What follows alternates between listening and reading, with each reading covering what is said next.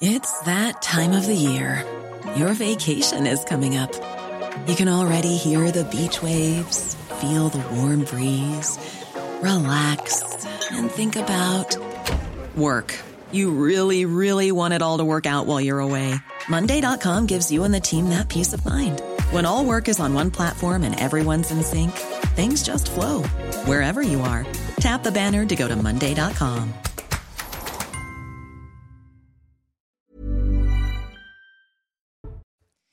Bonjour, bienvenue à tous dans 90 minutes info. Nous sommes ensemble pendant une heure et demie au sommaire de votre émission. Aujourd'hui, on reviendra largement sur cette visite du chef de l'État. Il est en déplacement dans une maison de santé à Vendôme. Une visite sous très haute sécurité et avec quelques casseroles. Et puis hier, c'est le ministre de l'Éducation qui était en déplacement à Lyon. Il a vu sa visite fortement perturbée et remaniée et surprise à son retour à Paris. Un cortège de manifestants euh, l'attendait. Ils l'ont empêché de descendre du TGV.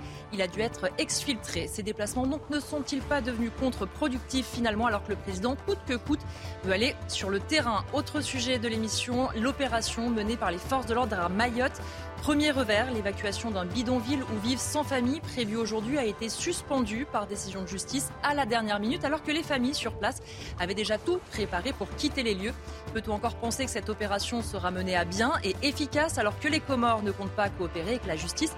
Ralentit les choses. Et puis pour terminer, on parlera de Nice. Les pompiers agressés dans certains quartiers, ils devront désormais intervenir sous protection policière. Mieux protéger ceux qui nous protègent, dit souvent le ministre de l'Intérieur. Mais est-ce bien normal d'en arriver là? On en parle avec mes invités dans un instant, mais tout de suite le point sur l'information avec Miguel Dos Santos. Une plainte contre X a été déposée après le décès d'une femme de 45 ans samedi dans le métro parisien. La famille souhaite que le déroulé des faits soit clarifié, que les éventuels manquements soient révélés, a précisé leur avocate. La victime a été happée sous la rame après que sa veste soit restée coincée entre les portes automatiques de la ligne 6. 3 milliards d'euros pour euh, rénover des bâtiments publics, dont les 63 000 établissements scolaires. Emmanuel Macron ne veut plus de passoires thermiques avec des températures extrêmes pour les élèves. Des syndicats jugent déjà cette enveloppe insuffisante. On ne pourra même pas changer les fenêtres, a affirmé le porte-parole de la PEP dans Le Parisien. Et puis, c'est historique. D'ici euh, fin avril, la Chine ne sera plus le pays le plus peuplé au monde. D'après les Nations Unies, l'Inde va occuper la première place avec plus d'un milliard 400 millions d'habitants. Une population qui devrait augmenter dans les prochaines décennies. Prochain point sur l'actualité dans 30 minutes avec moi pour m'accompagner pendant une heure et demie. Jean-Claude Dacier, bonjour. Bonjour. Consultant CNews, Louis Marguerite, bonjour. Bonjour. Député Renaissance de Saône-et-Loire, on va avoir besoin de vous pour décrypter justement le déplacement du chef de l'État. Philippe Doucet, bonjour. Bonjour. Porte-parole du Parti Socialiste. Et Yohann Usaï, bonjour. Bonjour Elodie. Journaliste politique CNews. On va commencer avec vous puisqu'on l'a appris dans la journée. C'est le chef de l'État qui l'a annoncé. L'ancien ministre et patron de l'UDF, François Léotard, est mort à 81 ans. Ce qu'on voit aussi dans tous les hommages qui lui sont rendus, c'est un hommage à un grand homme d'État. Yohann, on va refaire un petit peu avec vous son parcours. Oui, parce que c'est vrai que les plus jeunes qui nous regardent aujourd'hui ne connaissent pas forcément François Léotard. C'est quelqu'un qui a été retiré de la vie publique depuis très longtemps, depuis plus de 20 ans, mais il a été une figure importante de la vie politique des années 80, des années 90. Il a même il a même fait figure de, présidentiable à, un moment de, sa carrière. Alors pour resituer un peu les choses, d'abord c'est un, giscardien. Il a soutenu, il a été proche de Valéry Giscard d'Estaing au, début de sa carrière. Il finira finalement par le quitter, par s'en éloigner jusqu'à le défier en 96 pour prendre la tête de, l'UDF. Donc à ce moment-là, il, y aura une rupture. Ensuite, il va se rapprocher un peu de, Jacques Chirac, qui va d'ailleurs en faire un, ministre dans son gouvernement de cohabitation. Il sera ministre de la Culture. Il va y avoir une rupture aussi avec Jacques Chirac au moment de l'affaire Malik euh, Une rupture très sévère, une rupture euh, consommée. Jacques Chirac lui en voudra beaucoup. Il va se rapprocher ensuite d'Edouard Balladur, qui là en fera un ministre de la Défense entre 93 et 95. Et ça va lui valoir des, ennuis judiciaires et pas des moindres. L'affaire Karachi, ça vient de là. François Léotard, il sera condamné dans le volet financier de cette affaire euh, Karachi à deux ans de prison avec sursis et, et a eu une amende. Euh, François Léotard, c'est quelqu'un qui a aussi toujours refusé la moindre alliance avec le Front National. 98, les élections régionales. En PACA, Jean-Marie Le Pen est candidat. François Léotard est candidat lui aussi. Il aurait pu prendre la tête de la région en faisant alliance avec Jean-Marie Le Pen. Il ne l'a pas souhaité et il a donc laissé la région à la gauche. Il a marqué, donc je vous le disais, la vie politique par ses prises de position, comme celle-ci, qui a été une prise de position forte. Il est retiré de la vie politique depuis, depuis 20 ans. Néanmoins, il a apporté des, des, soutiens. Il a soutenu Nicolas Sarkozy en 2007 et Emmanuel Macron encore récemment en 2022. Il avait appelé à voter pour le président de la République sortant. Et justement, je voudrais qu'on regarde, merci beaucoup, Johan, vous restez avec nous pour parler justement du déplacement du chef de l'État toujours en cours. On va regarder la réaction de l'ancien président Nicolas Sarkozy qui a aussi tenu à lui rendre hommage pour dire ceci, tristesse de voir partir trop tôt l'une des figures les plus brillantes de ma génération. François Léotard fut tout autant un compagnon de route qu'un ami, homme authentique, engagé, entier, amoureux de la Méditerranée. Il plaçait la France au-dessus de tout. Pensée émue pour les siens. Alors je vous le disais, évidemment, on va continuer euh, à rejoindre ce qui se passe euh, à Vendôme. Euh, le président de la République est en déplacement, en déplacement sous très haute sécurité. D'un côté, les manifestants qui sont tenus à bonne distance, de l'autre, les journalistes et le chef de l'État qui pourtant subissent quand même les concerts de casseroles. On retrouve sur place Florian Tardif du service politique de CNews, accompagné de Laurent Sélarié. D'abord, Florian, quelle est l'ambiance sur place et où en est-on du programme du chef de l'État?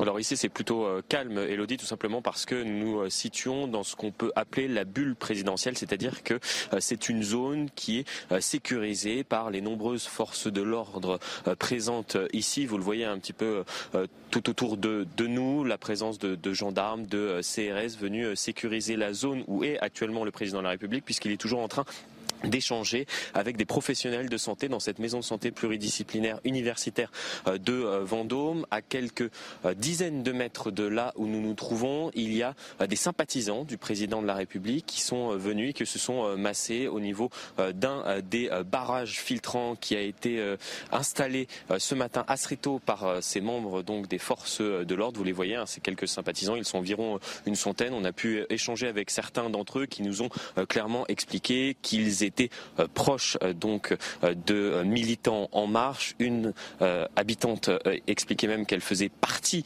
du bureau Renaissance du département. Donc si le président de la République va à la rencontre de ces personnes qui sont juste derrière nous, il n'aura pas un concert de casseroles comme celui qui a été organisé par des manifestants qui, eux, se trouvent bien plus loin que les personnes qui se trouvent juste derrière nous, qui ont été tenues à bonne distance du président de la République et qui attendaient de pied ferme Emmanuel Macron avec leur casserole qui est dorénavant euh, devenue un symbole de protestation pour les manifestants euh, contre la réforme des retraites notamment. On le voit depuis la semaine dernière, un certain nombre de déplacements sur le territoire du chef de l'État. C'est une nouvelle stratégie de la part de l'Élysée de saturer un peu comme ça l'espace médiatique? Oui, il y a clairement euh, cette volonté, Elodie, euh, de la part du président de la République de venir à euh, saturer l'espace médiatique. On l'a vu dès la semaine dernière avec ce début du Tour de France entamé par le chef de l'État avec un premier déplacement en Alsace, puis un second dans l'Hérault. Aujourd'hui, il est donc dans le Loir-et-Cher. La veille, il s'exprimait dans les colonnes du Parisien. Il répondait même aux questions des lecteurs et lectrices du Parisien. Il a très clairement cette volonté du président de la République de venir à saturer l'espace euh, médiatique. C'est une théorie hein, qui avait été euh, mise en pratique euh, à l'époque de, Nicolas Sarkozy, lui permettant d'occuper comme cela l'espace médiatique en scénarisant son action. Et, dorénavant, donc, c'est la même, la même stratégie qui est opérée aujourd'hui par le président de la République, tout simplement parce que ces trois derniers mois, on a convenu dans son entourage que le chef de l'État s'était peu exprimé, qu'il avait été accaparé par les sujets internationaux et très peu donc par euh, les sujets euh, plus nationaux, les débats autour de la réforme des retraites et que cela avait permis à ses opposants euh, politiques, eux, d'occuper le terrain et de, en quelque sorte, venir alimenter la protestation à son égard. C'est pour cela donc que le président de la République a décidé de changer de tactique et d'occuper à présent le terrain matin, midi et soir, puisque il devrait se déplacer comme cela régulièrement durant cette période de 100 jours qu'il a ouvert la semaine dernière. On parle déjà d'un déplacement euh, ce jeudi, donc dans l'entourage du président de la République. Merci beaucoup Florian Tardif et merci à Laurent Sélarié qui vous accompagne. Alors Florian le disait à l'instant, il se situe pas loin du chef de l'État dans cette bulle. On va voir un petit peu l'autre côté de ce déplacement avec euh, notre journaliste sur place qui se trouve au milieu euh, des manifestants. Quelle est l'ambiance sur place Est-ce qu'ils sont toujours aussi déterminés que ce matin? Eh bien, Elodie, oui, ils sont toujours aussi déterminés, mais depuis euh, maintenant un quart d'heure, la situation évolue. Euh, vous le voyez donc sur les images. Maintenant, la manifestation, euh, elle est partie un petit peu en manifestation sauvage à travers les rues de Vendôme. On a passé une bonne partie pour l'instant de cette manifestation sauvage sur la Nationale 10, la, la, route principale qui traverse cette ville de Vendôme dans le Loir-et-Cher. Et maintenant, on vient de rentrer dans les rues de Vendôme pour faire des manifestations sauvages, à l'initiative d'ailleurs de la CGT. Pendant trois heures environ, depuis dès, dès 13 heures, les manifestants ont occupé les voies à proximité de la gare de Vendôme et ils sont restés donc environ oui trois heures. Ils étaient contenus par un important dispositif euh, policier. Toutes ces personnes sont évidemment déterminées pour perturber un petit peu cette visite du chef de l'État qui visite encore d'ailleurs cette maison de la santé à Vendôme. Et c'est voilà, vous le voyez maintenant sur ces images, la manifestation est partie dans les rues de Vendôme, donc à une beaucoup plus grande distance. Ils étaient maintenus à environ 300 mètres du chef de l'État. Maintenant, les manifestants sont partis dans les rues de Vendôme pour manifester. On ne sait pas encore la destination d'ailleurs de ce cortège euh, qui devrait donc euh, continuer dans les rues de Vendôme pour cet après-midi. Merci à vous, Louis Marguerite. Quand vous voyez euh, ces images répétées des déplacements du chef de l'État, des ministres aussi, vous dites c'est vraiment une bonne stratégie d'aller sur le terrain. C'est comme ça qu'on va apaiser pendant ces 100 jours? C'est pas que comme ça qu'on va apaiser, mais si, ça y contribue très clairement. Euh, d'abord, euh, on peut pas accuser le chef de l'État et plus généralement le gouvernement, la majorité, de tout et son contraire. Euh, à un moment donné, on a entendu qu'il était emmuré à l'Élysée, qu'il laissait faire les autres, etc. Et maintenant qu'il est sur le terrain, effectivement, depuis une dizaine de jours, d'abord, il avait avant des engagements internationaux. voilà, on lui reproche d'être presque trop sur le terrain. Il faut juste savoir ce que, ça c'est le problème. Ensuite, structurellement, les déplacements du président de la République sont toujours avec un haut niveau de sécurité. Alors sans, sans, doute un peu plus dans, dans ce cas-là parce qu'on est dans un moment qui est un peu plus particulier. C'est vrai, je suis en train de vous dire que tout va bien. Sinon, on serait sans doute pas en train d'en parler. Néanmoins, ils sont souvent à un très haut niveau de sécurité, plus qu'un ministre qui lui-même est plus que, voilà, etc. Bon, euh, non, je pense que c'est utile. Moi, je respecte les manifestants, encore une fois, et je respecte ceux, et je respecte d'ailleurs aussi ceux qui ne peuvent pas manifester, qui sont pourtant contre la réforme des retraites et peut-être aussi qui, qui euh, peuvent avoir des, euh, exprimer des colères d'une autre façon. Mais, mais encore une fois, les, la manifestation, elle est aussi légitime que, que en tout cas, la responsabilité qui est celle du chef de l'État et qui est celle du gouvernement. Donc, je pense qu'il euh, ne faut pas jouer euh, une légitimité contre l'autre. Euh, et, en tout cas, ces déplacements, ce déplacement-là, comme, comme tous les autres et ceux des ministres, oui, je pense, vont contribuer, ça ne va pas être les seuls outils, mais vont contribuer effectivement à rétablir l'écoute. Il faut trouver les bons mots, l'apaisement, peut-être se laisser un peu de temps, on n'est pas à quelques jours près pour, pour, pour, relancer la machine, et puis donner ensuite maintenant la perspective sur les mesures que nous allons mettre en place, en tout cas travailler dans les prochaines semaines. Philippe Doucet, cette stratégie de saturer l'espace médiatique de déplacement du président, mais aussi de ses ministres, d'interviews dans les matinales, elle peut porter ses fruits à terme? Ah, Si on se met à sa place, euh, bon, s'il reste claque-muré euh, à l'Élysée et les ministres dans les ministères, euh, je pense que c'est encore pire pour lui. Donc là, chaque chose a ses avantages et ses inconvénients. Il est dehors. On voit bien qu'il est sur une logique de protection policière, mais en même temps, il peut dire à son électorat bah, Je lâche pas l'affaire. Mmh. bon, et après, ils sont bien aussi le mécontentement vu de ma tête, c'est moins pire pour lui de sortir et d'avoir les casseroles mm. que le rester euh, claque-muré euh, à l'Elysée euh, en, mode, en mode totalement défensif. Après, bon, Emmanuel Macron a, ce talent, il est habitué et assez, comment dire, assez hermétique à tout ça. On voit qu'il y a des ministres, Papendai notamment. On va en parler dans un instant. je pense que c'est pas la même chose. C'est-à-dire que certains s'en sortent mieux que d'autres. C'est-à-dire que quand la ministre de la Culture réagit euh, bah, finalement à, à, Philippe à reprendre le point. Euh, le ministre de l'Éducation nationale, il reprend pas le point. Donc, ils ont intérêt quand même à sortir. Ils ont intérêt à monter à l'offensive parce que de toute façon, il n'a pas d'autre choix sur le fond. Il n'y a pas euh, logique de remaniement, il n'y en a pas. la logique d'une majorité parlementaire, il n'y en a pas. Donc, il, voilà, il fait dans le parisien. Bon, après, ça marche plus ou moins bien. Hein. Bon, après, le mécontentement du pays, le volume, on doit être à 73% de Français mécontents, 47% euh, très mécontents. C'est-à-dire qu'il a quand même, il a le, pays euh, en mur. Euh, le pays fait un mur en face de lui, quoi, et donc il se heurte au mur. Il n'a pas trop le choix que d'essayer de débrécher le mur. Hein.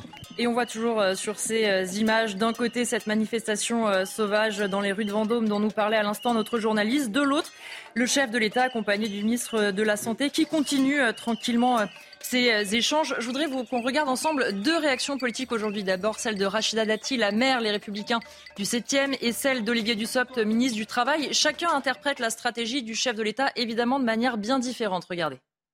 Le président de la République, les Français en attendent beaucoup. C'est lui qu'ils ont élu. Ils n'ont pas élu le Premier ministre ou les ministres. Et donc, euh, en disant j'aurais dû mouiller ma chemise un peu plus, euh, ça démontre la faiblesse de son gouvernement. Ah, c'est-à-dire, alors qu'il renouvelle dans la même interview la confiance à la Première ministre, vous, vous y voyez au contraire une, un constat d'échec de son propre gouvernement, de sa propre équipe. Bah, c'est sa décision de vouloir renouveler la confiance à, à, sa Première ministre, mais ça ne changera rien. Ce que le président a voulu faire pendant toute cette séquence-là, pendant tout ce débat-là, c'est respecter à la fois le temps de la concertation avec les partenaires sociaux, puis le temps du débat parlementaire. D'accord, mais on a l'impression qu'il fait aujourd'hui l'explication de la réforme qu'il aurait dû faire avant. C'est un, contre-temps. Je, je, ne crois pas. Mais vous savez, le président est, est sur le terrain. Euh, et, et, je préfère mille fois, puisque vous avez repris ce terme tout à l'heure, je préfère mille fois un président chahuté plutôt qu'un président planqué. Jean-Claude Dacier, l'argument qui est beaucoup monté ces derniers jours dans l'entourage du chef de l'État, c'est de dire oui, il est chahuté, mais ça montre qu'il est courageux, qu'il n'est pas planqué. Est-ce qu'on se dit c'est de bonne foi ou c'est la ficelle est un peu grosse? Moi, je pense que c'est mieux qu'il sorte sur le terrain avec les difficultés qu'on a, qu'on a vues, même si cet après-midi ça a l'air de bien se passer. Il n'y a pas de phénomène de violence et les casseroles sont relativement modérées. Euh, je préfère encore qu'il aille euh, à la reconquête. Ça ne sera pas facile. Hein. Il y en a au moins jusqu'au début de l'été. Et ça ne sera pas simple pour lui. On a le 1er mai, on a d'autres dates. Encore une fois, on est parti pour euh, au moins jusqu'au début de l'été. Et on verra ce qui se passera pendant les beaux jours. Je préfère ça plutôt que de le voir euh, euh, s'enfermer. Il nous refait quoi? Il nous refait une opération reconquête. ça ressemble de très loin à ce qu'il a fait après les Gilets jaunes sur le mmh. grand débat. Là, on n'a pas le son, euh, en tout cas on l'entend, on l'entend peu. Il écoute. Je suis pas sûr qu'a priori ce soit une mauvaise chose d'écouter les professionnels de santé quand on connaît la situation euh, de, la, de, la, de la santé aujourd'hui dans ce pays et pas seulement dans les hôpitaux. Donc peut-être que globalement ce sera quelque chose de relativement positif. Mais euh, encore une fois, il ne faut pas perdre de vue un truc. La popularité du moment, elle est catastrophique. On a vu les sondages encore ce matin. Elle est très mauvaise. Mais la popularité, mon Dieu, euh, il est obligé d'en prendre son parti puisqu'il sera de toute façon pas candidat. En revanche, moi ce que je crois, c'est que s'il veut continuer, et il le dit, à réformer le pays, c'est rarement populaire, à faire avancer le pays, c'est rarement populaire, il a besoin d'un minimum de soutien populaire, qu'il n'a pas ou qu'il n'a plus actuellement. 29-30%. Certains députés ou certains professionnels de la politique qui l'ont précédé ne faisaient guère mieux. Mmh. Enfin, c'est insuffisant. Pour quelqu'un qui a l'ambition de, de, continuer de réformer, avoir que 29 ou 30% de soutien populaire, ce n'est pas assez.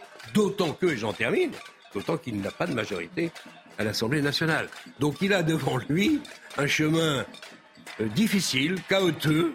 Euh, on va voir comment il va s'en sortir on est au début du début. Euh, c'est loin d'être terminé. Ça va être long, ces 100 jours, Yohann Usaï? Ça va être long. Oui, politiquement, pour lui, ça va être long, évidemment, parce que c'est un chemin de croix, en fait, qui commence le président de la République. avec plus que 14 stations. Mais il y aura certainement plus que 14 stations en 100 jours, vous avez raison de le dire. Mais euh, contrairement à Jean-Claude, moi, je dirais que ce qui se passe en ce moment, ça ressemble très fortement à ce qui s'est passé pendant la crise des Gilets jaunes. Comment est-ce qu'il sort de la crise des Gilets jaunes, Emmanuel Macron? D'abord en signant un gros chèque, 17 milliards, mmh. et puis en faisant un tour de France pour lancer le, gros le grand débat. Euh, là, il y a des chèques, on n'en est pas à 17 milliards, mais il y a quand même des gestes qui sont faits. Chaque ministre, il va de euh, euh sa petite. Les amendes, les exactement. Il y, a, il y, a beaucoup de gestes qui sont faits en direction oh, des, sous, des, hein. des, Français. Oui, je, dis, je, je, dis que, je dis que ça coûte moins cher, mais néanmoins, ah, il, y a, il y a des gestes qui sont faits. Enfin, on voit bien que chaque ministre fait des propositions pour satisfaire une partie des Français, etc. Et puis là, il commence un Tour de France. Enfin, il manque que les cahiers de doléances, mais ça ressemble quand même au, au grand débat. Vous allez voir les élus, vous allez voir les Français, vous faites des bains de foule, vous saturez l'espace médiatique. Donc la stratégie, à mon sens, pour sortir de cette crise est exactement la même, sauf qu'elle va coûter un peu moins cher, manifestement. Mais sinon, la stratégie est exactement la même que celle qu'il a utilisée avec succès pour sortir de la crise des Gilets jaunes. On va continuer d'en débattre dans un instant parce que le chef de l'État, on le rappelle, est sur le terrain. Ira-t-il à la rencontre euh, de ses soutiens qui sont placés euh, non loin de là? On regarde ça ensemble juste après la pause.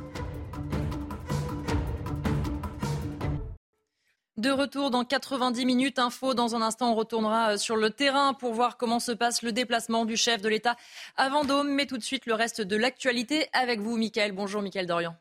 Bonjour Elodie, bonjour à tous. Emmanuel Macron, oui, poursuit euh, ses déplacements sur le terrain. Cet après-midi, il est à Vendôme, dans le Loir-et-Cher, accompagné du ministre de la Santé, François Braun. Près de 200 manifestants étaient euh, présents tout à l'heure pour l'accueillir, casserole à la main. Écoutez certains d'entre eux. Et pourquoi je suis venu? Parce que j'ai fait toutes les manifs, il n'y a rien qui bouge. Et on fait ça pour. Euh, je ne sais même pas si c'est du par désespoir. C'est parce qu'on y croit toujours. Eux, ils se sont pas découragés. Bah, nous non plus, on va pas se décourager. Quoi. Ne me décourage pas. Et je souhaite que nous continuions de telles manifestations au mois de mai, au mois de juin, au mois de juillet, jusqu'à ce que Macron retire sa réforme scélérate. On est là pour lui dire que pour nous, le dossier de la réforme des retraites, il n'est pas clos, c'est pas terminé, ça continue. Le, Conseil constitutionnel a enterré la démocratie il y a dix jours. Nous, on est là pour continuer à la faire vivre parce que euh, cette réforme, c'est un scandale, elle est illégitime, elle est inutile, inefficace et dangereuse. Des manifestants qui depuis se sont euh, déplacés dans les rues de cette euh, commune où on retrouve nos envoyés spéciaux. Bonjour à vous. Vous suivez actuellement ce groupe de manifestants. Ils se sont arrêtés devant la sous-préfecture du Loir-et-Cher. C'est bien ça? Effectivement, nous sommes devant la sous-préfecture du Loir-et-Cher après euh, une manifestation sauvage à travers les rues de Vendôme euh, pendant 3 heures, un petit peu plus de 3 heures. Au début de l'après-midi, les manifestants se sont rassemblés, vous l'avez dit, 200 personnes environ euh, sur les voies ferrées à proximité de la gare de Vendôme et à proximité également de la maison de santé où se trouve le président de la République. Et il y a maintenant environ une grosse demi-heure, environ presque trois quarts d'heure, les manifestants ont décidé de partir de ces voies ferrées pour rejoindre les rues de Vendôme et notamment la Nationale 10, la rue, la route principale de Vendôme, euh, qui a d'ailleurs créé euh, un, gigantesque euh, embouteillage. Quelques échauffourées d'ailleurs avec certains automobilistes qui n'étaient pas d'accord avec ce mode d'action. Et ensuite, les manifestants ont regagné les rues de Vendôme et ont gagné maintenant, comme vous le voyez, la sous-préfecture de, du Loir-et-Cher et semble rester de manière statique devant, avec beaucoup, beaucoup, beaucoup de bruit. Vous l'entendez sûrement, des casseroles, des clairons, des poils. Vous l'avez vu, vous l'avez d'ailleurs, vous l'entendez, de la manifestation se, se continue. Ce comité d'accueil spécial réservé au président de la République euh, il est encore bien, bien en forme cet après-midi avant demain. Dans le reste de l'actualité, François Léotard est mort à 81 ans, ancien patron de l'UDF de 1996 à 1998. François Léotard avait été ministre sous euh, François Mitterrand, d'abord de la culture, puis de la défense. Écoutez, l'ancien ministre Alain Carignon lui a rendu hommage. Il a incarné la rénovation de, la vie politique à un moment. À un moment, il a été celui qui aurait pu, peut-être dû, euh, fédérer euh, la nouvelle génération politique des années 80 et, se hisser euh, à, l'élection, au niveau de l'élection présidentielle. Bon, cette marche a été ratée pour, pour de nombreuses raisons, mais en tout cas, il aurait pu, il aurait pu l'incarner. Nicolas Sarkozy occupera cet espace un peu plus tard et, incarnera cette, l'arrivée d'une nouvelle génération d'après, d'après Chirac-Giscard, mais cela aurait pu être François Léotard. Allonger le congé pour deuil après le décès d'un parent proche, c'est la proposition faite par euh, euh, Stéphane Rudulier, fixé actuellement à trois jours. Le sénateur LR veut le porter à cinq pour, selon lui, laisser le temps d'organiser de manière sereine les obsèques et les démarches administratives. On l'écoute. Moi, je me suis penché un peu sur l'état du droit en la matière. Je me suis dit, mais notre société n'offre que trois jours à une personne qui vient de, perdre un, proche. C'est très peu. Et quand je vois que certaines personnes sont euh, obligées, dans l'obligation de poser des jours de congé euh, supplémentaires pour assister aux obsèques de leur père ou de leur mère. Je trouve ça, le message qui est envoyé euh, par rapport à, la mort euh, vis-à-vis de, ces gens qui subissent de plein fouet ce, ce choc psychologique est un mauvais message. International. Pour terminer, au Soudan, l'Organisation mondiale euh, de la santé alerte sur les risques biologiques après l'occupation d'un laboratoire. L'OMS souligne que la situation est extrêmement dangereuse car ce laboratoire contient des échantillons des agents pathogènes de la rougeole, du choléra et de la pyélomyélite. Depuis ces dernières semaines, les affrontements qui ont éclaté au Soudan ont déjà fait 459 morts et plus de 4000 blessés. Voilà, c'est la fin de ce journal. L'actualité continue dans 90 minutes info avec vous, Elodie Huchard et vos invités. Merci à vous, Mickaël Dorian. Effectivement, on va parler hein, de nouveau de la visite du chef de l'État, toujours en cours à Vendôme. Louis Marguerite, je me retourne vers vous parce que euh, vous vouliez prendre la parole euh, avant euh, cette pause. La stratégie qui est mise en place autour du chef de l'État, autour aussi des ministres, Est-ce qu'elle est bonne? Est-ce que c'était le moment de retourner sur le terrain, quitte à subir les casseroles, les insultes? Parfois Il faut passer par là? Bien sûr, et il faut le faire à tous les niveaux d'ailleurs. Évidemment au niveau des présidents de la République, au niveau des ministres, mais tous les députés euh, et de la majorité, Modem, Horizon euh, euh, et, Renaissance. il faut qu'on soit sur le terrain, pas refuser le débat. à titre d'exemple, à Sonka, à Montsolimine, à chaque fois que j'ai eu une, sollicitation, j'ai proposé effectivement un créneau, qu'on se parle soit par téléphone parce que j'étais à Paris, soit, parce que je pouvais être sur le terrain et recevoir. Et, on peut ne pas être d'accord. Et je pense que c'est la responsabilité de tous les dirigeants publics, qu'ils soient élus ou pas, ceux qui détiennent un mandat, ceux qui le cas qui n'ont pas forcément de mandat, mais qui ont en tout cas une légitimité parce qu'on les nomme à tel ou tel poste, d'être sur le terrain. C'est extrêmement, c'est extrêmement important parce que si euh, vous n'êtes pas sur le terrain, pour essayer de comprendre, essayer d'améliorer, essayer d'ajuster, il y a un des manifestants, et moi j'ai beaucoup entendu ça sur euh, les manifestations, c'est rien, on ne nous écoute pas. Mais mmh. moi je suis persuadé que s'il n'y avait pas eu ce mouvement qui, dans l'immense majorité d'ailleurs, c'est plutôt bien tenu, mmh. euh, d'ailleurs c'est très différent de ce qu'on a vu sur les Gilets jaunes, sur les Gilets jaunes ou d'autres manifestations. Vous savez, moi j'ai connu 95, j'étais collégien, donc là c'était quand même autre chose. Pendant trois mois, pendant trois semaines, pardon, les choses étaient totalement bloquées, on n'avait pas de pas de métro, etc. Mais euh, en l'occurrence, là, le texte n'aurait pas autant avancé s'il n'y avait pas eu toutes ces manifestations. Donc c'est pour ça qu'il ne s'agit pas de jouer la légitimité sociale qui existe et effectivement la légitimité euh, du terrain versus la légitimité des institutions, qui est, effectivement au premier rang duquel le président de la République. Donc, euh, donc il n'y aurait pas eu toutes ces manifestations, je suis sûr qu'on n'aurait pas obtenu un certain nombre d'avancées. Je ne dis pas qu'elles sont suffisantes et qu'elles résoudront tous les problèmes. Oui, demande quand même toujours le retrait du texte. Évidemment, oui, mais c'est là, là où effectivement il y, a un autre sujet qui est celui de la, responsabilité qu'on nous a confié et demain on verra si on continuera à la confier ou pas. mais en tout cas, qui est celle effectivement de, tenir un peu les choses. Dans 4 ans, dans 10 ans, dans 15 ans, dans 20 ans, on va nous demander mais qu'est-ce que vous avez fait quand vous étiez aux responsabilités? Et, je dis pas que c'est simple et je dis pas que, et bien sûr qu'il y a beaucoup de gens qui s'opposent à la réforme. Je dis simplement c'est que c'est aussi la responsabilité d'essayer de faire au mieux pour aussi, malgré les demandes, tenir effectivement les équilibres des régimes. Jean-Claude Dacier. moi, je trouve justement que ça manque un peu de voir les grands dirigeants de la majorité sur le terrain. Ou alors, euh, moi je suis là. Ou alors, oui, je vous en félicite. Mais ou alors, j'ai regardé en l'air, je ne les ai pas vus. Où est Édouard Philippe? François Bayrou, je l'ai aperçu l'autre jour à la télévision. Il était au moins autant critique que soutien.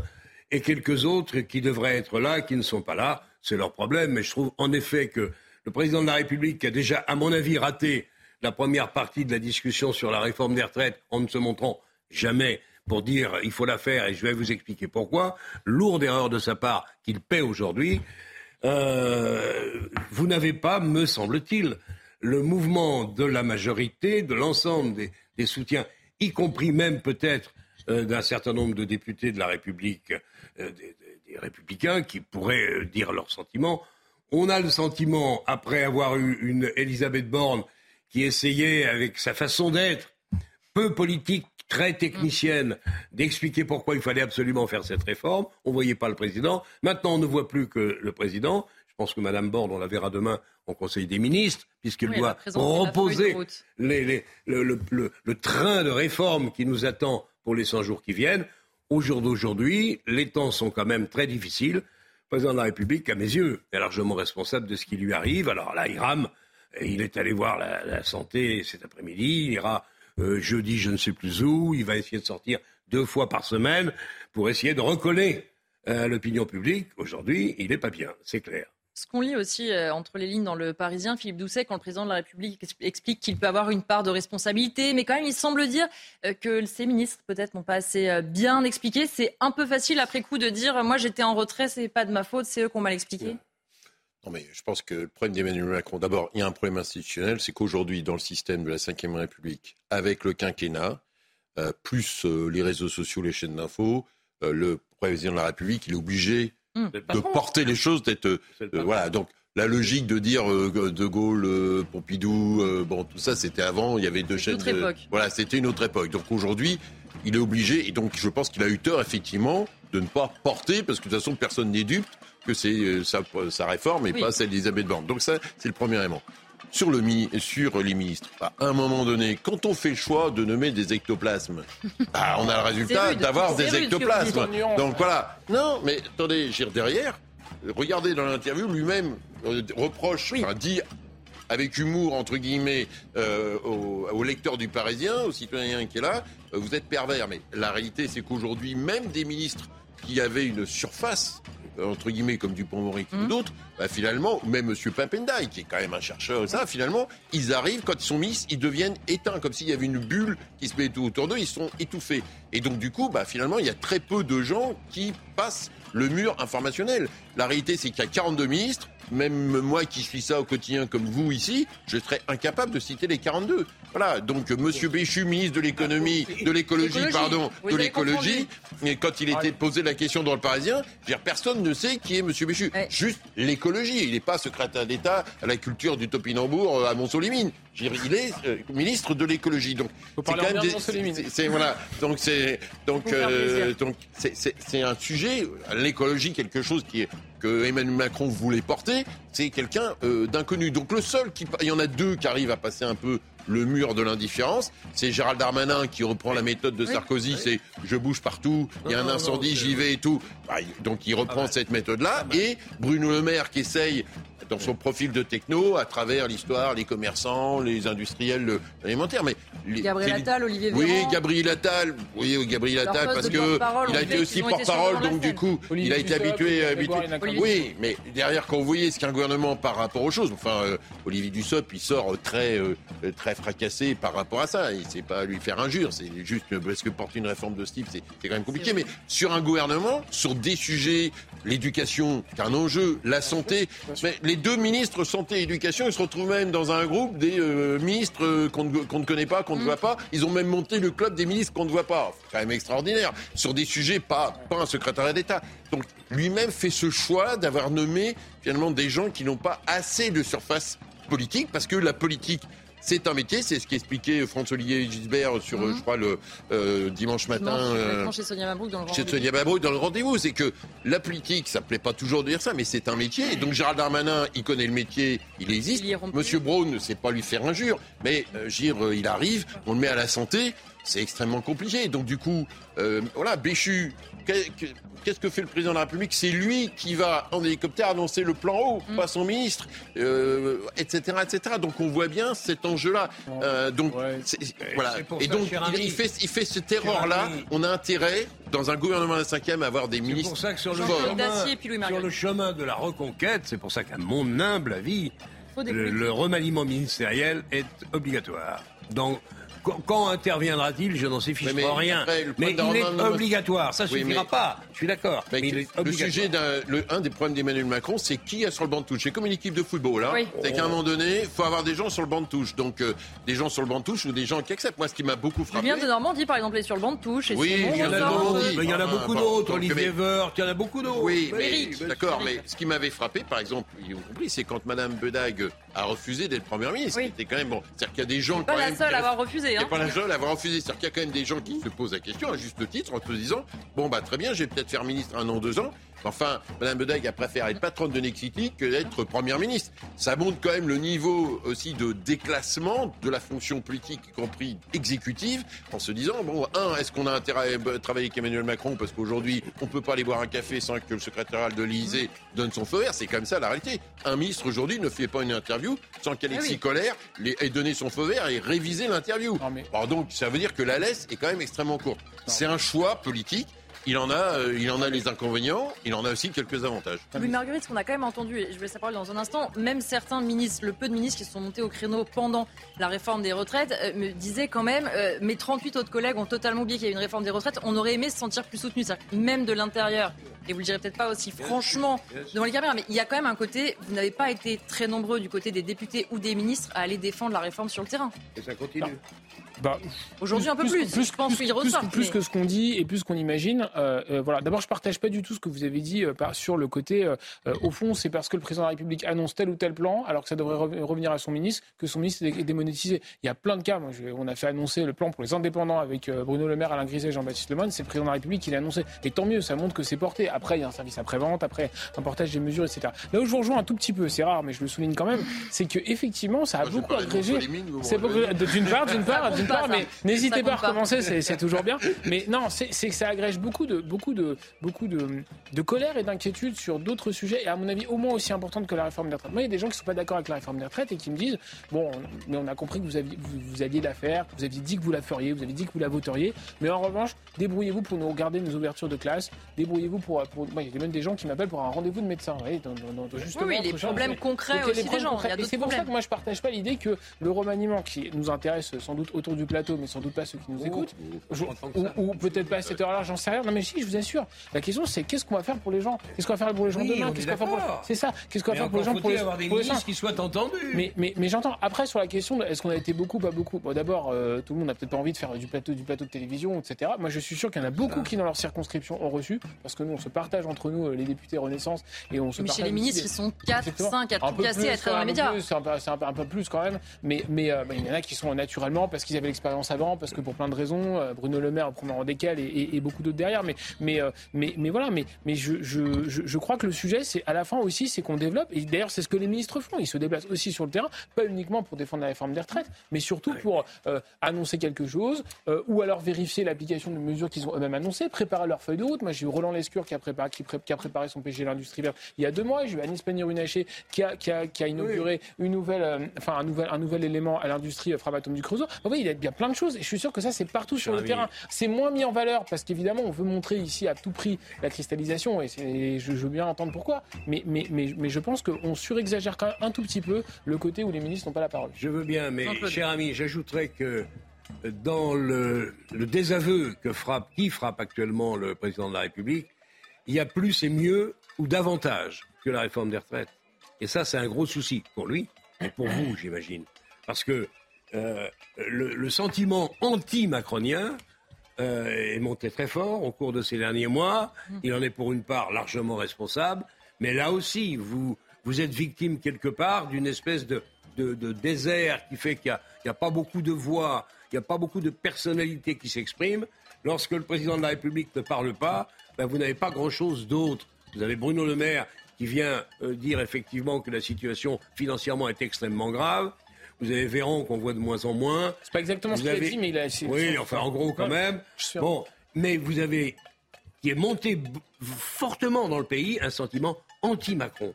Et ça, ça devrait quand même vous soucier quelque part. Ah, mais je suis pas en train de vous dire que, tout est simple. Sinon, non, on serait pas le d'émission. Et que, et, et, que c'est facile. Euh, moi aussi, je reçois dans ma circonscription beaucoup de gens qui sont mécontents. Et j'ai pas de doute qu'il y aurait sans doute probablement une majorité de gens qui seraient pas en accord avec la réforme des retraites. Mais, sauf que, encore une fois, je, je, ça veut pas dire qu'on fait pas remonter les problèmes. Ça veut pas dire, ça veut pas dire que c'est la manière dont vous l'avez vendu.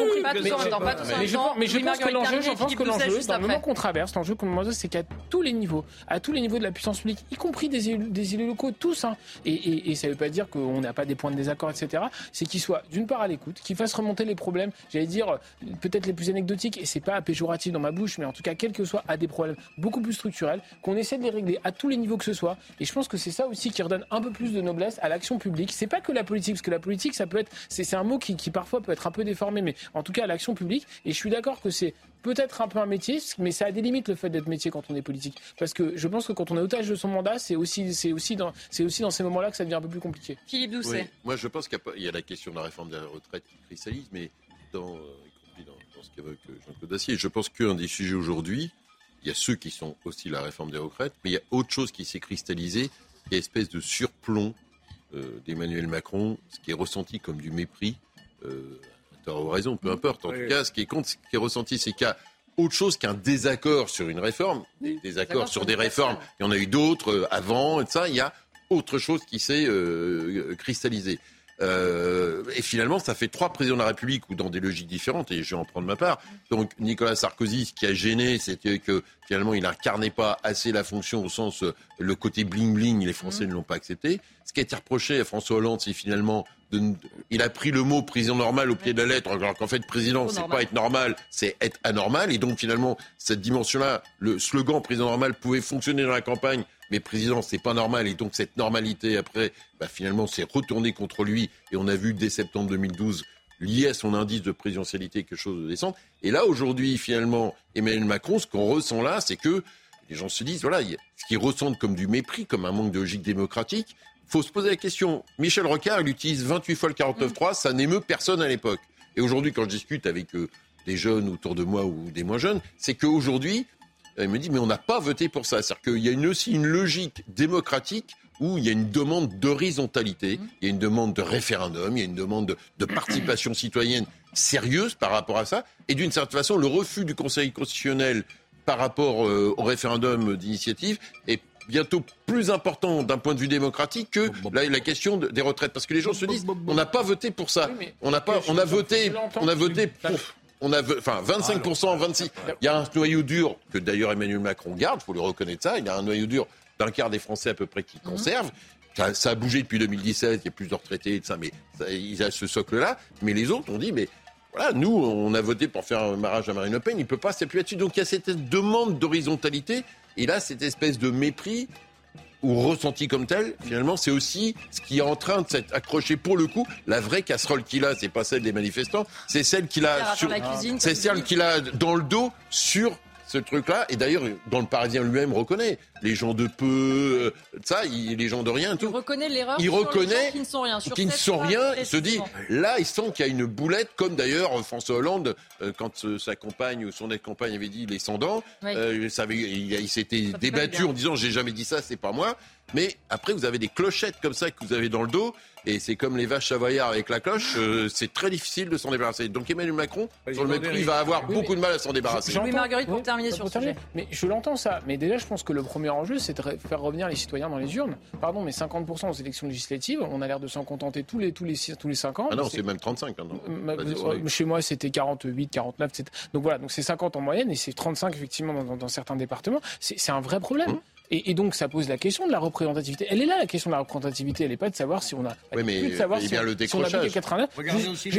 c'est les jeunes, chez les jeunes qui votent pas ou. enfin, oui, mais, ouais, mais on a une question collective par rapport à ça. certains partis. Quand, euh, J'entends. Le, référendum sur la Calédonie, les accords euh, Djibaou, Lafleur et, et Recard c'était sur un référendum sur mm. un sujet spécifique, la Nouvelle-Calédonie, qui obligatoirement fascine pas obligatoirement ceux euh, qui habitent euh, dans l'Hexagone. Euh, c'était 42% de participation. Aujourd'hui, on a des élections législatives qui sont autour de ce niveau-là en moyenne nationale. Et, ce qui est sur un autre enjeu. Vous voyez bien le décrochage. Et le référendum sur la Nouvelle-Calédonie, il ne date pas il y a 150 ans. Et c'est la responsabilité de, encore une fois, de tous les décideurs publics, mais au sens très large. Encore une fois, ça peut être des services de l'État qui ne sont pas élus, mais ça peut être aussi des, élus, d'aller sur le terrain, de faire remonter. Moi, par exemple, jeudi après-midi, je, je, je, reçois. À Montsolimine. Non, c'est à côté, à Buxy en l'espèce, mais j'aurai le plaisir de vous y accueillir. C'est euh, tous les maires de la circonscription. Voilà, je fais ça tous les 3-4 mois, faire un point, un tour d'horizon des sujets. Alors du jour, c'est moi je peux donner l'actualité parlementaire. Je, ne dis pas que c'est ça qui va faire euh, changer euh, la vie de la non, mais c'est un travail, c'est un travail Et ça, c'est à tous les niveaux qui doit, que ça doit être fait.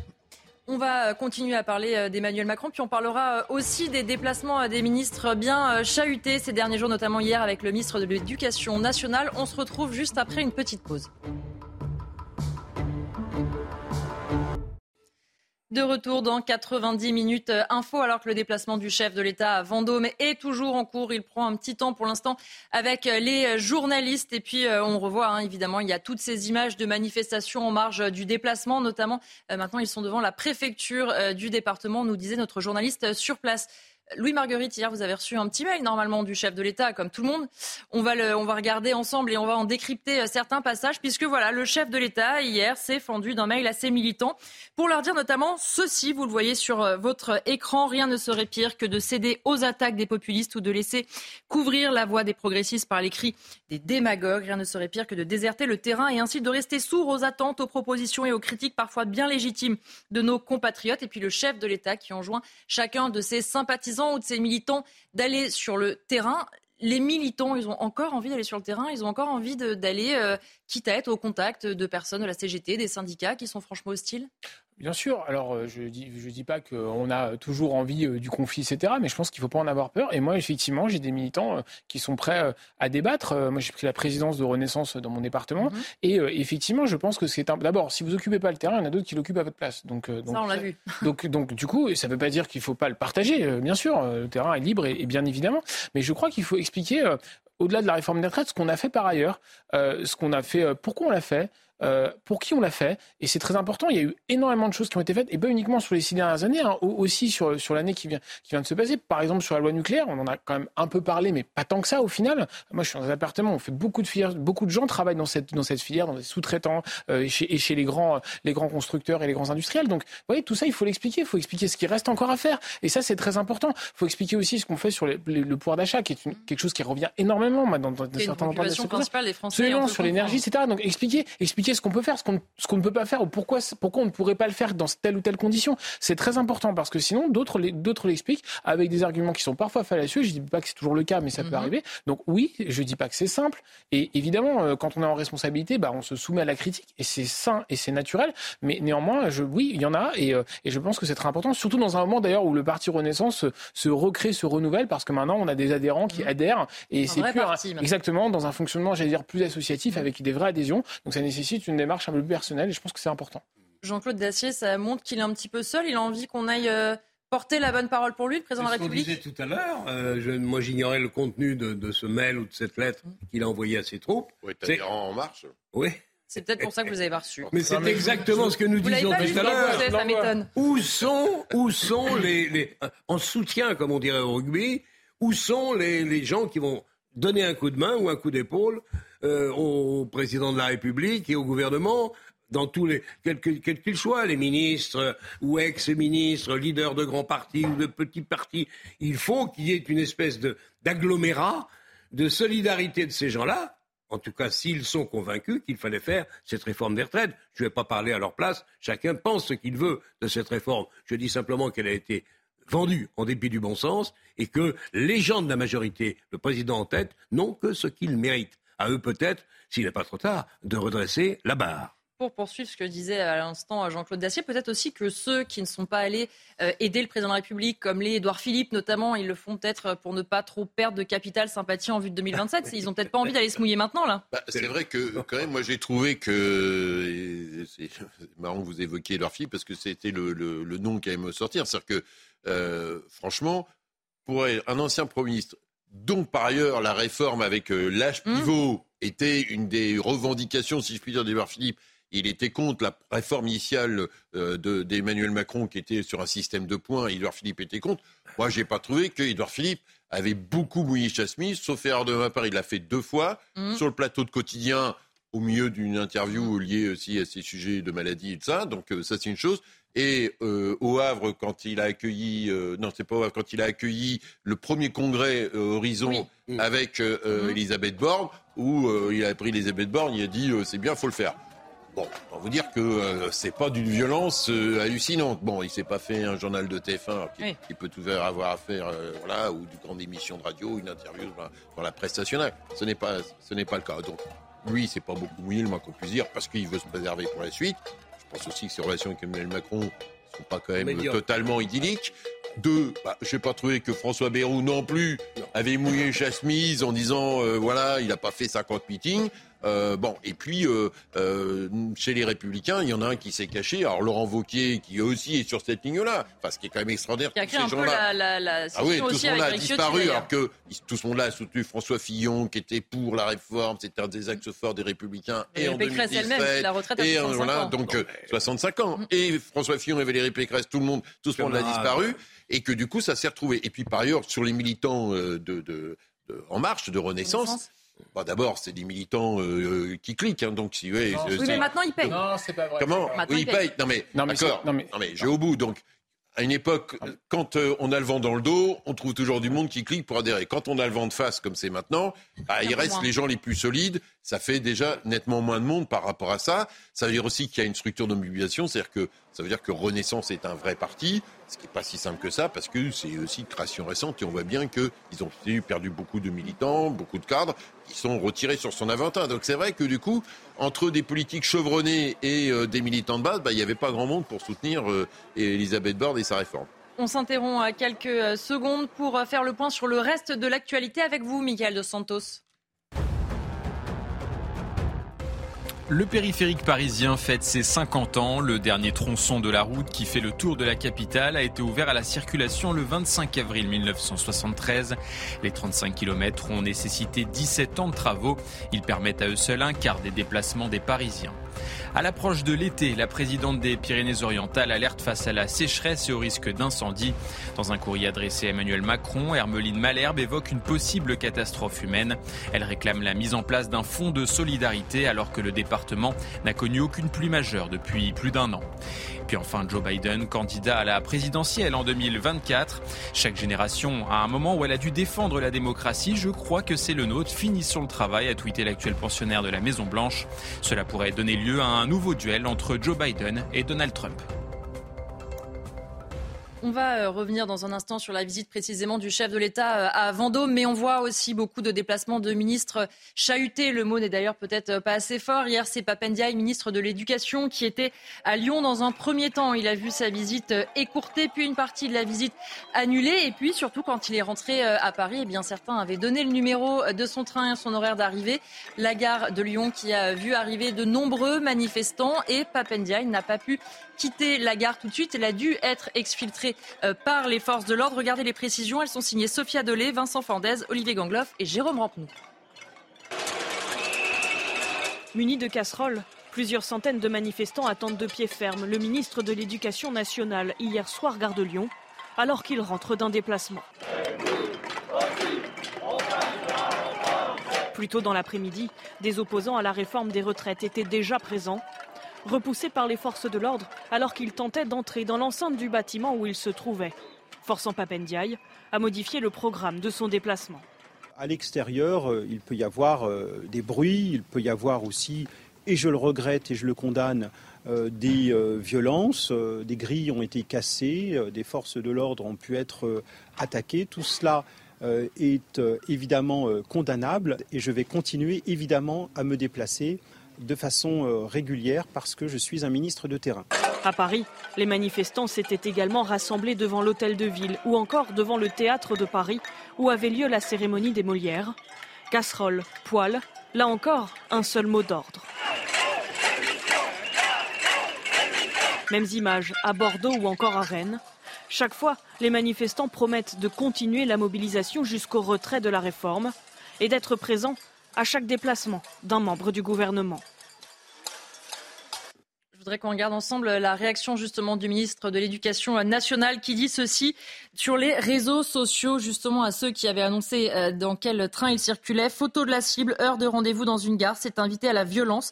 Ma détermination reste sans faille pour aller à la rencontre des élèves et des professeurs, écouter, répondre aux interrogations. Le débat est nécessaire, la, violente en est, la violence en est l'exact Quand vous voyez euh, ces images, Jean-Claude Dacier, quand on va en parler dans un instant aussi, Rima Abdulmalak, au Molière, vous dites que ça va un peu trop loin là Écoutez, euh, la ministre de la Culture a fait une prestation tout à fait remarquable. Elle a expliqué euh, la vérité, c'est-à-dire que les deux cégétistes mmh, sur la scène, qui racontaient des salades mentaient comme, comme jamais. On n'a pas le droit, quand on est un artiste, de se plaindre du sort qui vous est fait lorsqu'on est dans un pays comme la France. C'est une honte. Elle l'a rappelé très simplement, sans en rajouter. Elle a été remarquable. Pour le ministre de l'Éducation nationale, qui n'est pas manifestement un, politique habitué à se faire secouer de cette façon, je dois reconnaître qu'avec la, la, foule qu'il y avait autour de la gare de Lyon, hmm. Il y avait du monde dans le hall quand même. Hein. Oui, oui, je pense qu'il était prudent. C'est parce qu'on ne pouvait pas prévoir ce qui serait passé. Parce que quand même, la foule, etc., etc., je ne vais pas reprendre l'image que l'on véhicule. On ne sait jamais ce qui peut se passer. Donc il est normal. C'est pas très glorieux, évidemment. Il sort de son wagon de deuxième, il passe dans le sous-sol et il mm. passe par une porte dérobée. Il faudra qu'il fasse plus attention. Il aurait pu rentrer peut-être en voiture. Ça aurait, euh, parce que bon, euh, on va voir euh, qui va céder le qui, qui en aura marre le premier? Pour le moment, moi, je pronostique que ça aille au moins jusqu'à l'été. Mais bon, qui manifeste? Des gens qui ne travaillent pas dans la journée Ou des gens qui sont au chômage Ou des étudiants qui sèchent les cours? J'en sais rien. Ou c'est le troisième âge. Euh, pourquoi pas euh, Qui a euh, peut-être des motifs de, manifester. Mais à la longue, je pense que ça va s'arrondir et petit à petit se résorber. Mais pas avant, à mon, sens, pas avant le début de l'été, parce qu'il y a encore un mécontentement qui est très fort. On verra ce que, ce que sortira de tout cela le, discours du président de la République. Il ne faut pas qu'il dérape, pas qu'il fasse de bêtises. Mmh. On va voir ce qu'il y aura demain dans le discours de Borne, qui est quand même quelque chose d'important. Euh, c'est le, le, projet, et c'est le programme des quoi des 100 jours, c'est ça? Oui. Juste, bon, c'est déjà entre nous, c'est. Au bout d'un an, faire une feuille de route, c'est. Euh, mais c'est quand même curieux, 100 jours. une avant. 100 jours, c'est. Ce sont les mêmes choses. C'est ce soir, enfin, c'est hier. Euh, quand on connaît la, nécessité et la profondeur des réformes à faire dans ce pays, si on veut éviter le déclin et s'en sortir, 100 jours, ça va être un peu court. Là encore, il y a une facilité de langage chez le président, moi qui me gêne un peu. Espérons que Mme Borne, demain, qui n'est certes pas une politique, mais qui sait de quoi elle parle, saura remettre les choses dans le, dans le bon sens. Le gouvernement n'est pas bien quand même. Le climat est, est, désastreux. Le, le, il ne faut pas faire de grosses erreurs aujourd'hui. Est-ce que Ndia, il y en ait une qui fasse attention lorsqu'il sortira la prochaine fois? J'ai été un peu injuste euh, tout à l'heure en parlant de, de, des ministres qui, euh, euh, qui s'exprimaient en dépit de la dureté des temps. J'avais oublié de citer Darmanin. On est d'accord, on n'est pas d'accord avec ce qu'il fait, mais au moins lui bosse et se remue.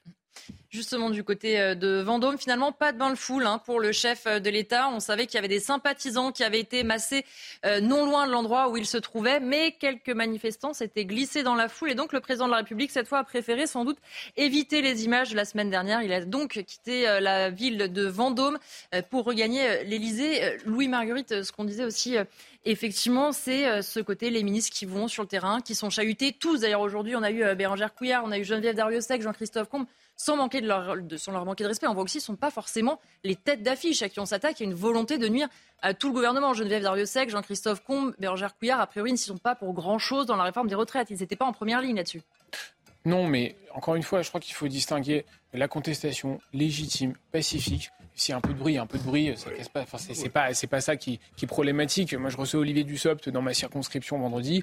Euh, il y a eu effectivement des manifestants. Euh, il n'y a pas eu, il y a pas eu de heurts. Tout s'est passé pacifiquement. Et, et, et, tant que c'est que ça, il n'y a, y a, aucune, aucun commentaire à avoir à porter sur une telle situation. En revanche, ce qui s'est passé avec le ministre de l'Éducation, mais comme ce qui pourrait se passer avec n'importe quel autre ministre, n'importe quel député, n'importe quel responsable public, encore une fois, je crois qu'il faut avoir une vision large des choses, n'est pas admissible. Euh, on, doit mm. pouvoir se, on doit pouvoir se mouvoir dans n'importe quel point du territoire, ici ou là.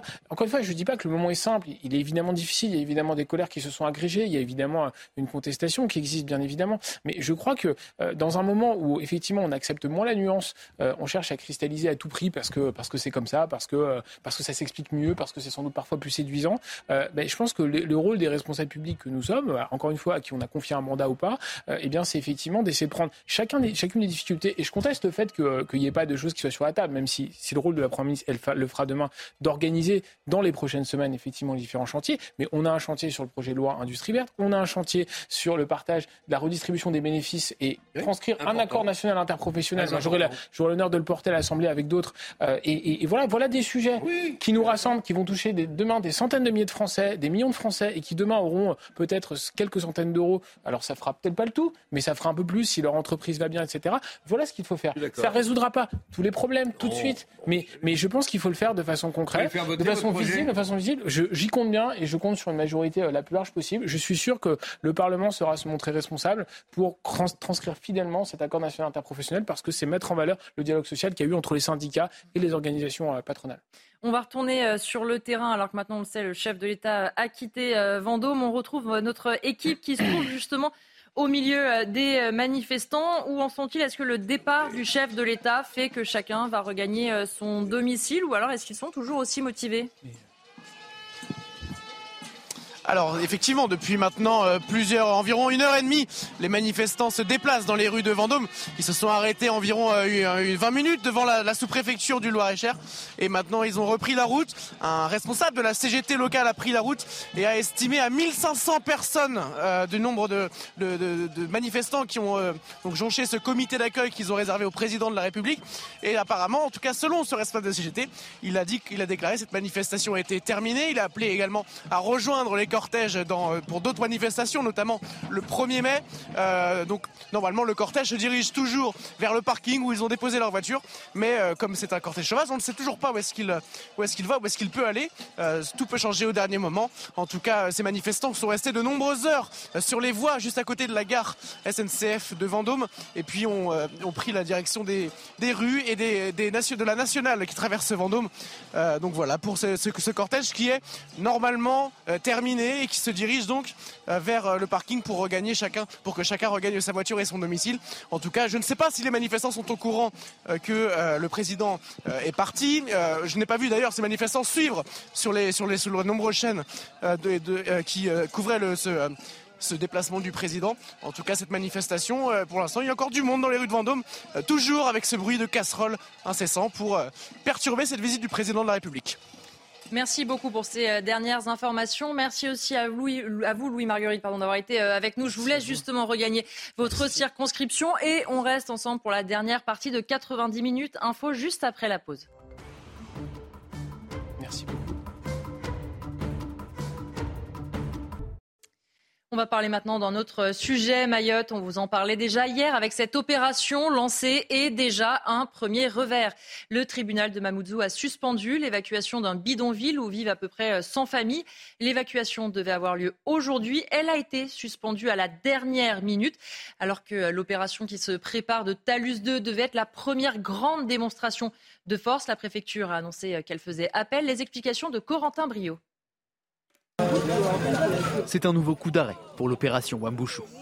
Le bidonville Talus 2 ne sera pas détruit aujourd'hui comme prévu. Le tribunal judiciaire de Mamoudzou a estimé que sa destruction était trop dangereuse pour les habitants. Les associations qui défendent les droits des étrangers font abstraction de la revendication territoriale des Comores. À la suite de cette décision qui a été annoncée hier soir, les élus de Kungu, la population de Kungu a vécu un enfer avec les bandes de jeunes qui sont sortis en chantant victoire et en chantant Mayotte et Comorienne. Des affrontements entre les jeunes du quartier et des forces de l'ordre déployées en nombre qui ont donné une nuit sous tension que regrettent les habitants du bidonville qui auraient préféré une nuit plus festive.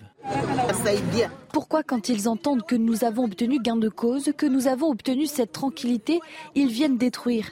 Donc là, on comprend qu'ils ne nous veulent pas du bien, qu'ils veulent détruire. Ils ne sont pas bons pour le quartier, donc il ne faut pas plaisanter avec eux.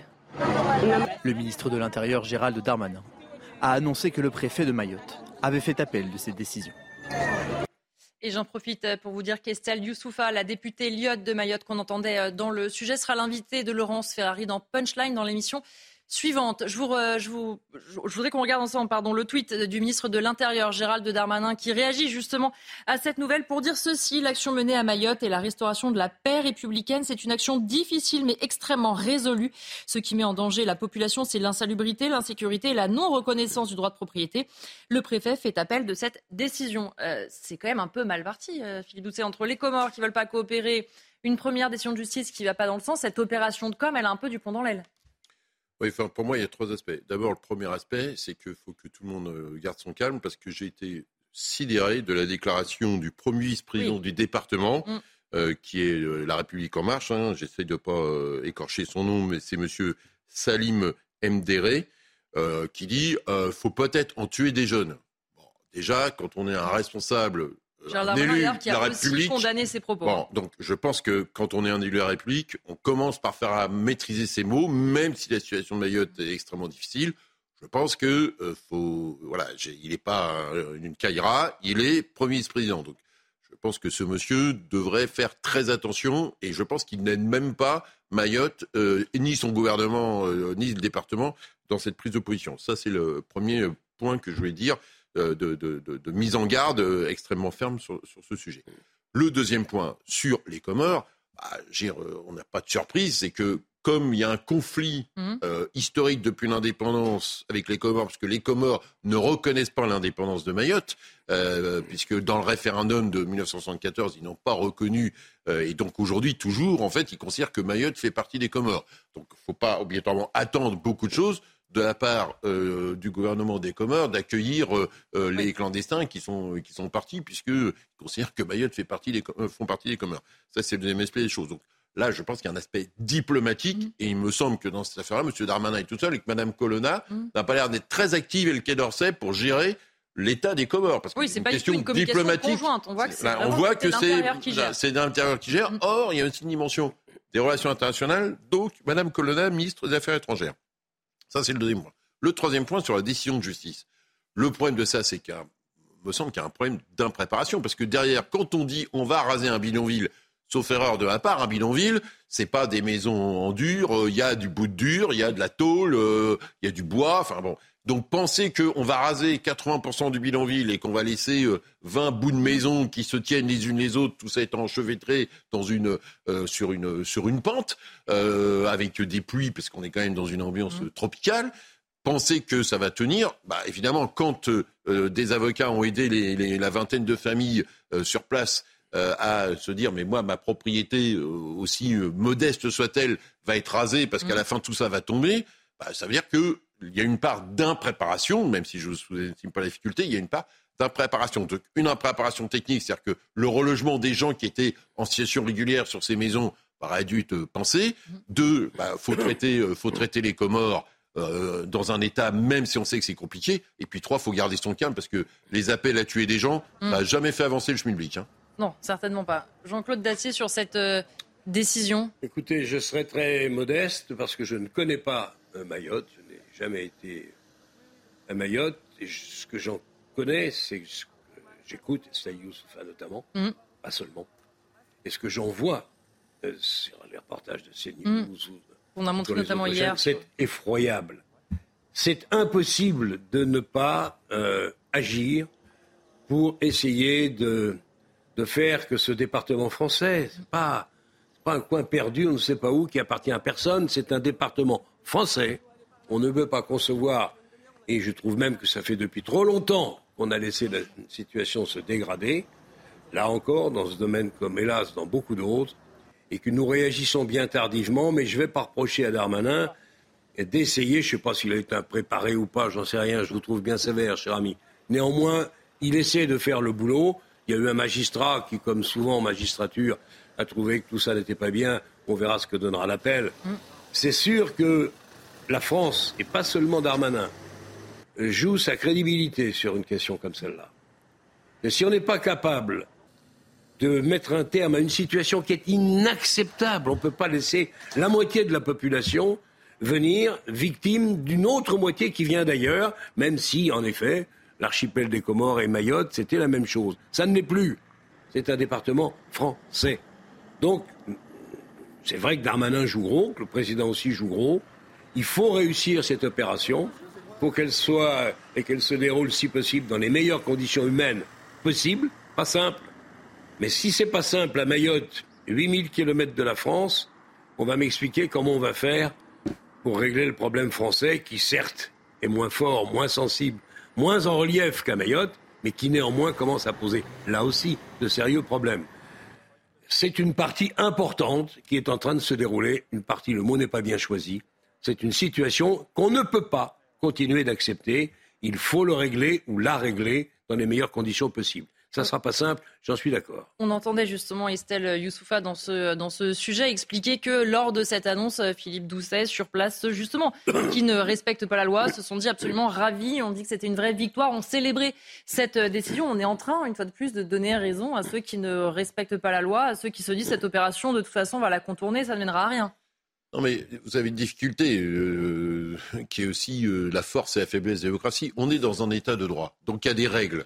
Bon, ça suppose, c'est comme euh, quand vous avez des enquêtes policières où le juge fait tomber une enquête policière parce qu'il manque des pièces ou parce que l'audition n'a pas été faite dans les règles, etc. Bon, ce qui vaut pour une enquête policière qui, peut, qui protège les uns et les autres, a vaut aussi pour ces opérations d'expulsion, puisqu'en fait, l'élément sur lequel le juge s'appuie, c'est la protection du droit à la propriété. D'ailleurs, Gérald Darmanin répond en disant euh, comment le droit à la propriété est respecté. Mais la difficulté, c'est pour ça que j'évoquais cet aspect de, la préparation, mais même si je ne sous-estime pas la difficulté, c'est que en, gros, la euh, motivation du juge pour annoncer, euh, pour annuler cette, cette procédure, c'est que le droit de propriété de ceux qui étaient en règle n'était pas respecté donc le droit à propriété en France, il est sacré depuis la Révolution française. Et donc, il euh, faut aussi intégrer cette dimension-là. Donc, ça va prendre un peu plus de temps.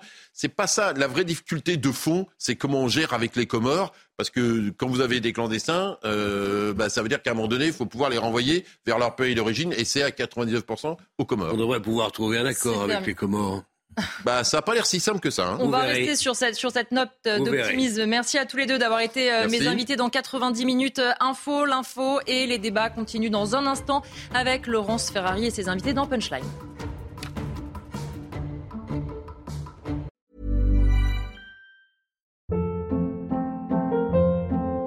Hold up. What was that? Boring. No flavor. That was as bad as those leftovers you ate all week. Kiki Palmer here, and it's time to say hello to something fresh and guilt-free. Hello Fresh. Jazz up dinner with pecan-crusted chicken or garlic butter shrimp scampi. Now that's music to my mouth. Hello Fresh. Let's get this dinner party started. Discover all the delicious possibilities at hellofresh.com.